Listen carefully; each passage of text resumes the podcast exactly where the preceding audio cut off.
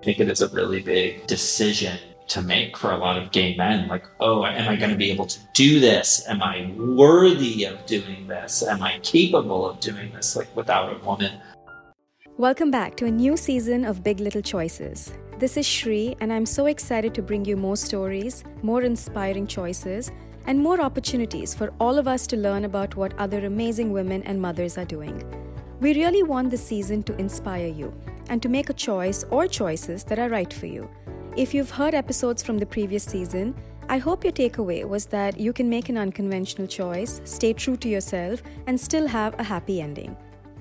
In today's conversation, you will hear from not one but two guests, and not a mom or moms, but two dads.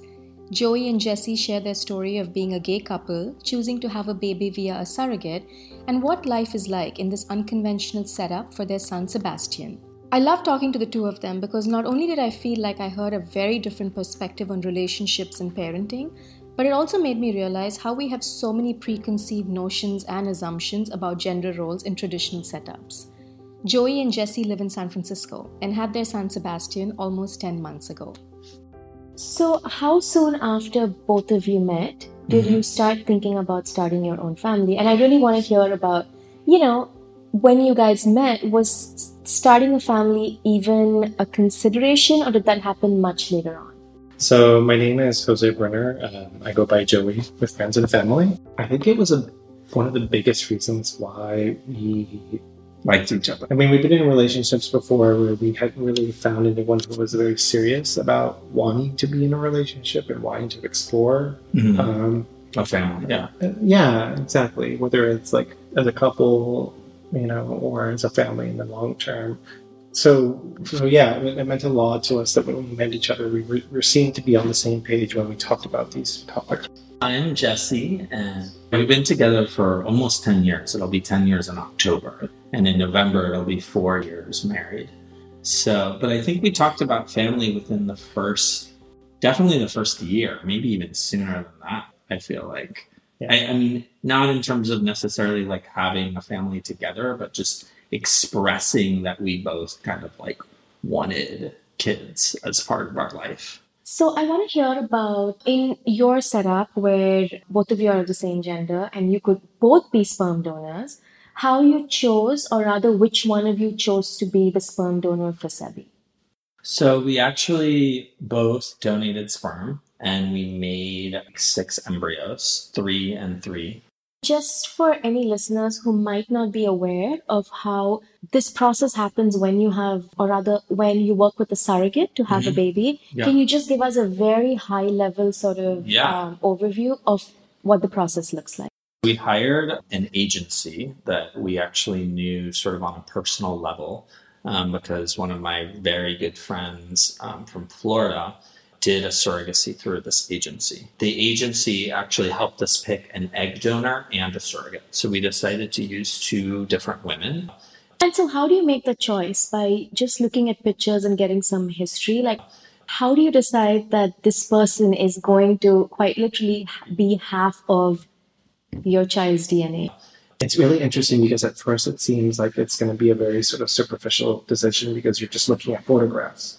But in our case, we decided that we were going to pick 10 profiles each and see if we overlapped. And we did. And in my personal case, I the person we decided to go with, um, the donor, was one of the very 1st mm-hmm. Like I saw her and I said, that is the face I want to see every day for the rest of my life. I can't explain it. Maybe it's like a type of chemistry. It's maybe like when you see your partner or something like that. It, there was just a connection her alias is Megan. So mm-hmm. we overlapped on Megan. And I think there were maybe one or other two, two other people that Jesse was advocating for, and I said, no, Megan, mm-hmm. Megan. And did you ever get to meet Megan, or no? She's just an anonymous person. She just donates her egg, and that's mm-hmm. it. She's uh, semi-anonymous, I guess you could say, because we we have her photographs of her throughout her childhood and as an adult. We have um, her personal written statement of why she's doing this process. And then we have her sort of a larger background in terms of, you know, what is she doing uh, professionally or academically, and then her health history. Joey and Jesse then found a gestational surrogate whose role was to carry the baby for the intended parents. Through the nine month pregnancy process, she would call or text them after every medical appointment and send pictures of all the sonograms as the baby was growing. She had a healthy pregnancy and delivered Sebastian via a normal birth in Florida. Jesse and Joey went down to Jacksonville a few days early so they could be there for the actual birth process and see Sebastian as soon as he came out. As soon as he was born, um, we were the first people to really interact, besides the nurse, um, nurses and doctor. As soon as they sort of washed him off, we were holding him, and then um, our surrogate was holding him. You know, within a few minutes after that, and then our family came in the room, and it actually sort of became kind of a little bit of a um, celebration. I do want to hear what your family's sort of you know, response has been to all of this in the sense of, like I said earlier, a somewhat unconventional path to parenthood. Mm-hmm. And, you know, what the general response has been, not just your family, but also from your um, communities. And my parents, my family have been, you know, incredibly supportive. I think this is something they kind of always wanted for me. I have a lot of nieces and nephews. I became an uncle when I was like 14 or 15. So I think everyone sort of kind of anticipated that I'd be a father one day.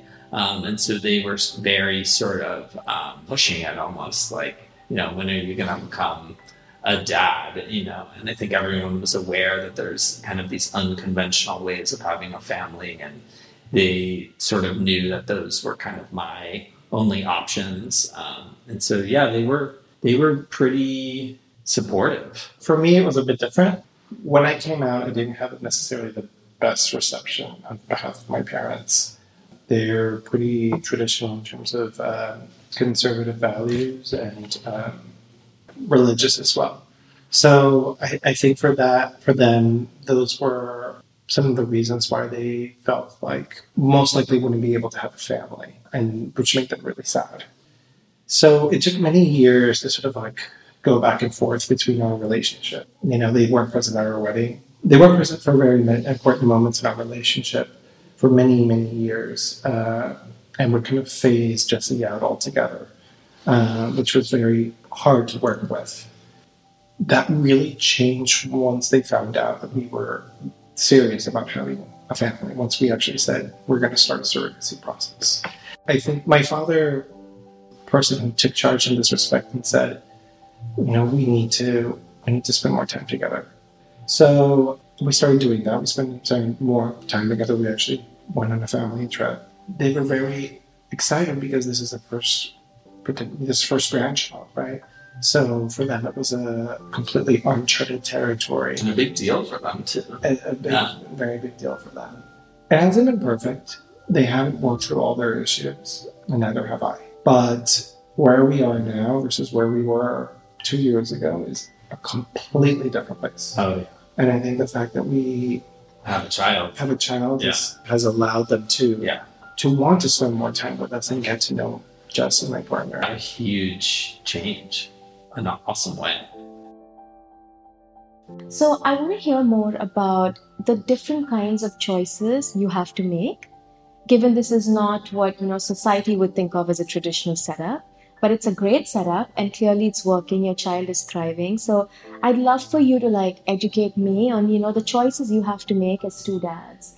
I think we've really even you know before he was born and now after he's born have kind of had quite a bit of help from friends family nannies tons of different mothers who have donated breast milk to him. Lots of neighbors, um, just a big support group. I think we've really kind of been able to form. And I don't think that we really realized kind of how important that sort of saying of it takes a village would actually be. Not because we didn't feel like we couldn't handle it, but just because we sort of wanted him to grow up in an environment where sort of he felt like lots of different people could help him. So I want to hear a little bit more about your choice to mm-hmm. get breast milk for Sabi. And especially given, like, I'm sure logistically it can be a nightmare sometimes. You're trying to get, you're sourcing from like different moms who have availability, all of that different kind of stuff. Mhm. Why was it so important for you to make sure that he got breast milk? We kind of arrived at a consensus that we wanted to try to provide him with breast milk up until his first uh, birthday for various health reasons and just to build up his immunity system and so on. I mean, I'm a person who deals with uh, uh, autoimmune disease in itself. So, because of this, I've had to go through a much more natural way of consuming foods and ingredients and so on. So, when I see the potential for my child to be able to have a very sort of a natural, organic process of nourishment versus, um, you know, I'm not as familiar with, let's say, I said, why not provide him with that if that's possible? I have two friends who got donated breast milk for their children, you know, up until about a year and a half of the kid's life. And, you know, they would tell me stories about it. And it just, to me, it sort of was a little bit daunting before I started the process of getting breast milk because it seemed like a whole nother sort of job within itself. I mean, we had to buy like a chest freezer.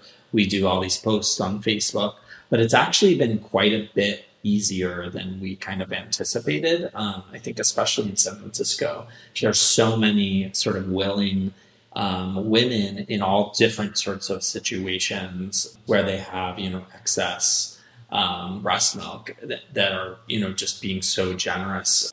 So, how do you define roles as parents? What do you think Sebi's going to call you when he starts talking? We haven't spent much time dedicated to that because the thing is, I speak to him in both English and Spanish, and Jesse does the same thing, right? Primarily, we both speak to him in Spanish. So when I say, Sebi, oh, look, papi's home, you know, Jesse will say the same thing in Spanish. He's like, oh, it's papi. But then Or I'll say it's daddy. It's daddy. Yeah. So we haven't really like nailed that down. It like fluctuates between papi and daddy. But it's actually kind of happened in the reverse because he'll tell him in Spanish there's papi, so he'll be calling me what he thought was going to he was going to be calling you. I, I feel like you know there's so many nicknames with families and like goofiness involved and all this stuff. Things emerge, so he's going to call us what he calls us. You know, we're just going to kind of let it happen organ- organically. Apart from the name, what mm-hmm. other, like, are there any specific ways in which you both determine, like, your own roles as parents?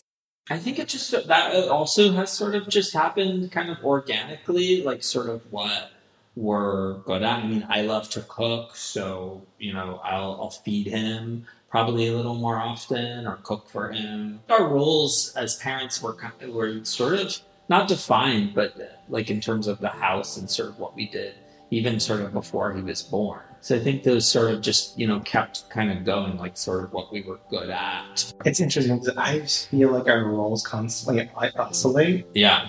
you know, sometimes I'll take charge of like the more like uh, feeding schedules and nap schedules and things like that, and Jesse will take charge of like sourcing the milk and like maintaining like this network of donors and so on. So we we we both sort of tackle different sides of that like foundational issues that need to like be resolved. Mhm. But then there's things like um, playtime, right? Jesse's much more about like like Right. rougher, like being like rough housing and wrestling, kind of like bouncing out and down. Whereas I'm all about like sitting down and concentrating on like activities and building things and tasks. Which I mean, I'm an architect. I wouldn't be surprised that that's the, the way it's Yeah. going out. It sort of has just kind of happened naturally. I wouldn't really say like one of us is the dad or one of us is the mom specifically.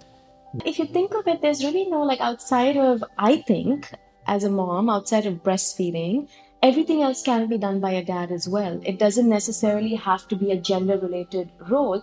And I think, Jesse, to your earlier point, it's kind of what your personalities already Formed, for you know output like you know like you i love to cook i'm the one who cooks in the family i'm the one who organizes stuff my husband's the one who loves to play and who's the one who like comes up with all of these creative ideas for my son so i don't think it's particularly like oh because we are mom or dad i think it's more just given what our personalities are like and in our case it's also interesting you know they always say oh mama's boys or like kids tend to be closer to the moms early on. Completely untrue in our case. Like Mhm. my son is extremely close to his dad. I was telling a friend of mine, and she said, "Oh, but every when he falls down, he must run to you." I said, "No. If dad is around, he goes to dad." So I don't think it's so much about. I think it's just how society has somehow defined that. Oh, these are gender roles. This is what mom does, which is what dad does.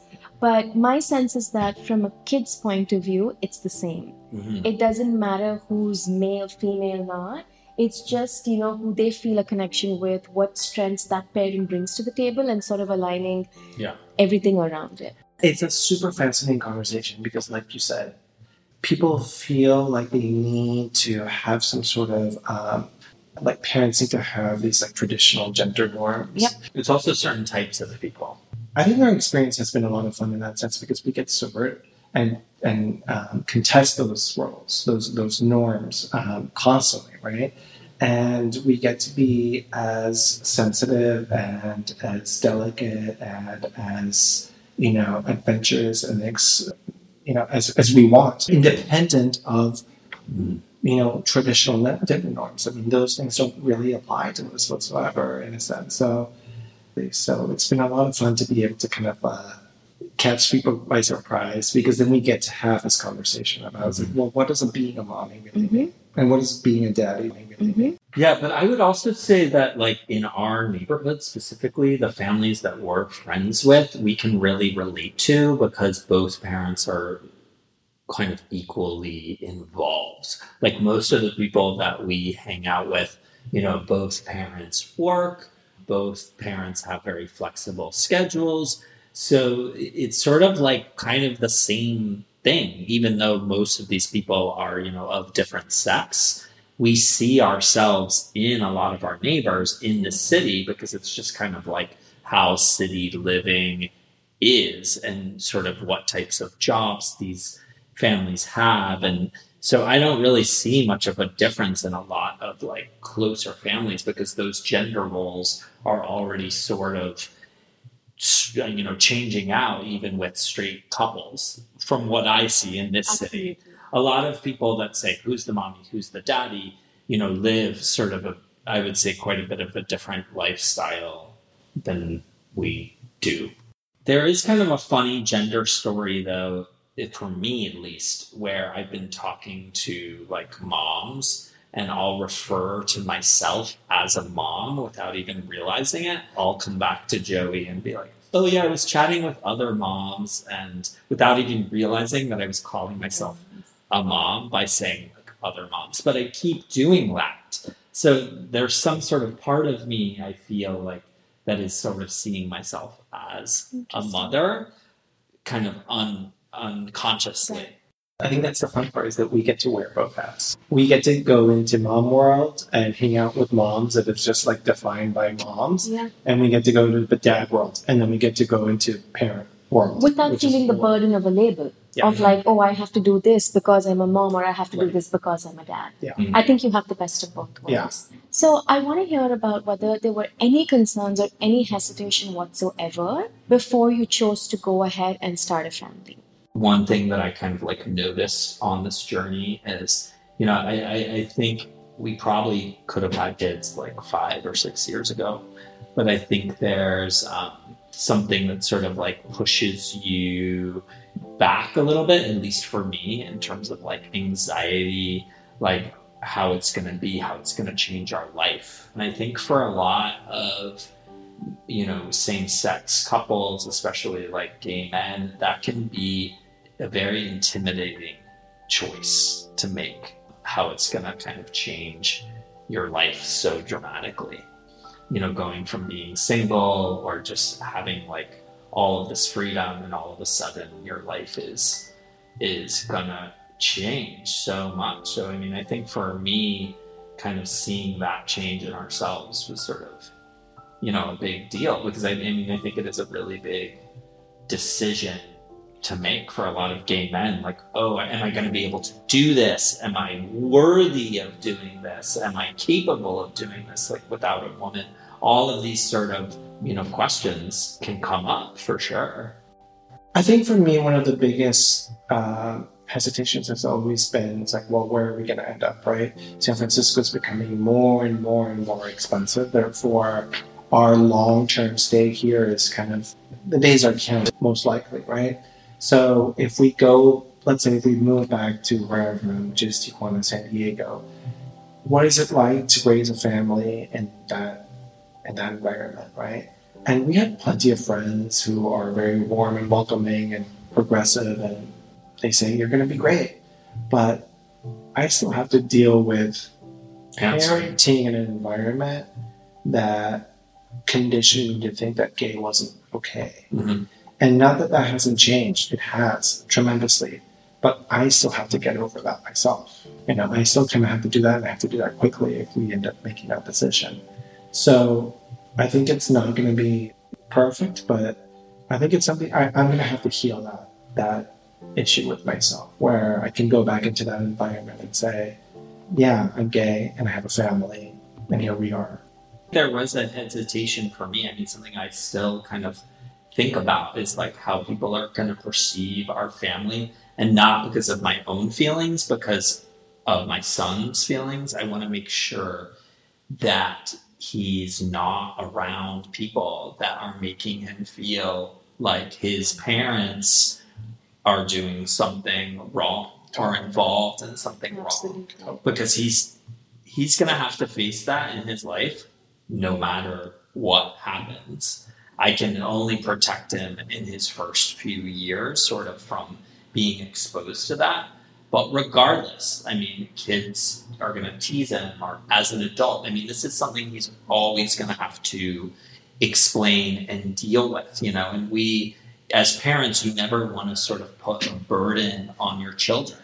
But you know every family has baggage you know before the child's born that you're sort of that the child's going to have to Mhm. deal with regardless if they want to or not we went to mexico and we came back and we didn't have an issue but we sort of there was some confusion with the border patrol of like who was the parent um, because we both kind of stepped up to take our child through security and the guy was pretty confused that we were like both stepping up He said, "Whose baby?" and, he made me go first with Sebastian because he assumed that we were separate parties. brothers or whatever So and I pointed back to Jesse, and it His took him like a few seconds to kind of register. And he's like, "Oh, I think the thing is, is that most people are sensitive once they understand. They're like aware of what's going on. But I think for a lot of people, they just don't, they're so not used to seeing it that it doesn't even like register that this is something that could be happening right now because they've never experienced that. So, I mean, I think so much of it is just experiencing it or not experiencing it. So I don't want to like shelter him from the world so he doesn't face like mean people because I, I find that most people are pretty open to it. I think it's just a matter of like people you having to literally explain yourself like quite a few times. So as he gets older and he starts to, you know, understand some of these things, he hears you being proud about it versus Oh, yeah. feeling like So you have important. to justify something to Yeah. other people who don't mean anything. For him to get that feeling of pride Yeah, is so absolutely. important. And if we're sort of like hiding about Exactly. it, it's like totally going to affect him. Like, why are these people? And we've had moments with like family and friends where we have to draw lines with people. Like, you can't hide us from people. And it's not because like we care because our Mhm. feelings are getting hurt. It's because the baby, like, he has, it is so important for him to have that example. Right. Because there, I, I don't want anyone to make him feel ashamed of who he is. Yeah, no, and I think we underestimate how soon kids start to absorb a lot of yes. this stuff, right? definitely." As they say with a lot of like, oh, you should start disciplining them at an early age. When is the right time to set these boundaries with your community so nobody makes your kid ever feel like Yeah. they're less than somebody else Yeah. because they were in a more traditional setup? I think for the most part, if we recognize the person is just genuinely like curious, we're like, yes, let's have this Yeah. conversation. This is huge because how else are we going to learn? you know? Exactly. That's the way I want to be approached when I am curious about something. Yeah. I, I don't understand. With understand. an open mind. When I talk to guests like Joey and Jesse, I'm reminded of why I started this podcast to create a space that helps each of us learn more about how every individual and family can and should make choices, sensible ones, of course, that are right for them. We're lucky to live in a progressive city like San Francisco, but even then, there is judgment around identities and choices that don't fit the norm. So I hope that by listening to today's story, you were able to learn a little bit more about families like Joey's and Jesse's and appreciate the way in which they are thinking about parenting, even though they have somewhat of an unconventional family structure. We wrapped up our chat with the usual final thoughts on how they make choices. When it comes to certain things, I think we have, there has to be a certain element of just like fearlessness, right? You just have to say, screw everything else it's about our nuclear family and what's best for our nuclear family. And as of late, it's been about what's best for Sebi. And that's that become, that has become sort of the access point, right? That has become the point in which we say we grab all of our decisions sort of gravitate around. Mm-hmm. Um, it's no longer about myself or about Jesse. It's about like, well, what is it best interest for him? And I think a lot of talking a lot of communication as a mm-hmm. couple to try to understand. It's like, okay, yeah. I think our guiding light throughout this whole process has been seeing other really close friends become parents or make any big life decisions. We've always sort of been really inspired by the people that stick to their own the beat of their own drum. Mm-hmm. And who um, take charge and say, I'm, I'm going to do this because I have a very strong sense of confidence that this is what's best for us. So, like what Joey was saying, this is either good for him or not good for him. You know, my gut reaction. So that's sort of the guide now versus before when it was sort of more um, choices were sort of more like self fulfilling. And now it's just kind of like all about good or bad for him. Thank you for listening to this episode, and I hope you enjoyed it. I'll be back soon with another interview. And until then, if you have any feedback or comments on the kinds of choices you want to hear more about, let me know.